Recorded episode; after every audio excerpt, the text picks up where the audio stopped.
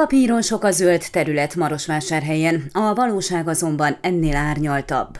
Több országos hírben pozitív példaként emlegették az elmúlt időszakban Marosvásárhelyt, miután az Országos Statisztikai Hivatal legfrissebb adatai szerint az egyfőre eső zöldövezet a városban 56 négyzetméter.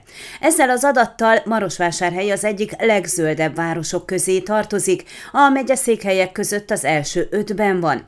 Székelyföldön csak Borszék előzi meg, ahol a hivatalos adatok szerint az egyfőre eső zöldövezet 175 négyzetméter, és Szováta, ahol 158. Az Európai Unió legalább 26 négyzetméternyi zöldövezet biztosítását tartja fontosnak. Az egészségügyi világszervezet szerint 50 négyzetméternyi zöldre van szüksége minden lakosnak. A statisztikai hivatal a 2021-re érvényes kimutatásában szerepel az, hogy Marosvásárhelyen az egyfőre jutó zöldövezet 56 négyzetméter.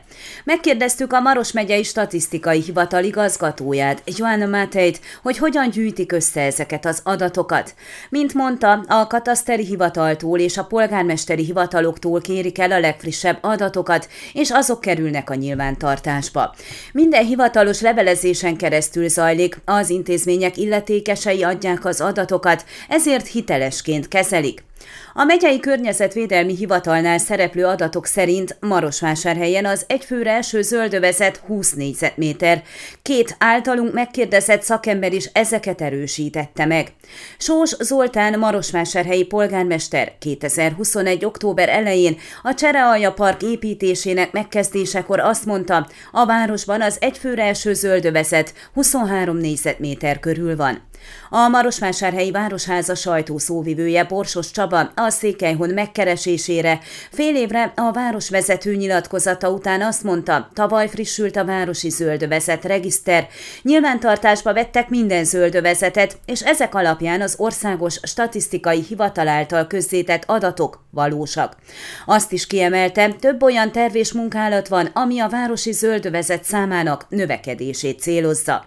Példaként említette a Cserealja parkot, ahol a munkálatok már megkezdődtek, és ahol négy hektárnyi kihasználatlan területet fognak parkosítani. Átnéztük a Marosvásárhelyi Városháza honlapján megtalálható zöldövezeti regisztert, rákeresve azokra a tételekre, ahol egy hektárnál nagyobb területről beszélnek. Mint kiderült, több erdőrész is benne van, hiszen például a Segesvári út mentén 5,598 hektár zöldövezet szerepel. A Bodoni út mentén is csak nem annyi. A Somostetői erdő külön így megnevezve 11 hektárral emeli a zöldövezet számát, de több mint 10 hektár tesznek ki a város tulajdonában lévő temetők is.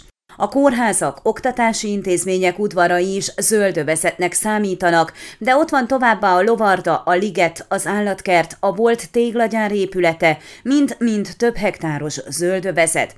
Az útszélé lévő fasort is összeszámolták, például a Bolyai Farkas utcában a Lajstrom szerint 1,366 hektárnyi zöldövezet van. Szakács László ökológus a Székelyhon megkeresésére többek között elmondta, hogy a zöldövezeti összeállításban a hivatalos előírások szerint belekerülhetnek a parkok, tömbházak körüli zöldövezetek, a város területén lévő zöld területek, temetők, az útszélén élő sövények, fasorok.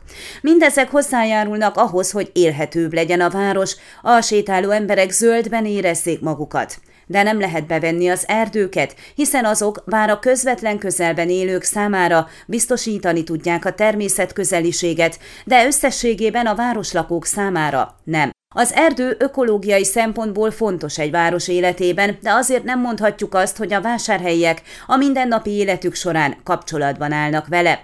Annál inkább a tömbházak körüli zöldövezetekkel, parkokkal, a járdák mentére ültetett fákkal, bokrokkal.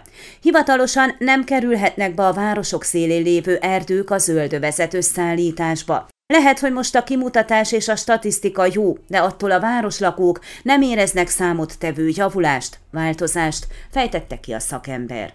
Ön a Székelyhon aktuális podcastjét hallgatta. Amennyiben nem akar lemaradni a régió életéről a jövőben sem, akkor iratkozzon fel a csatornára, vagy keresse podcast műsorainkat a székelyhon.pro portálon.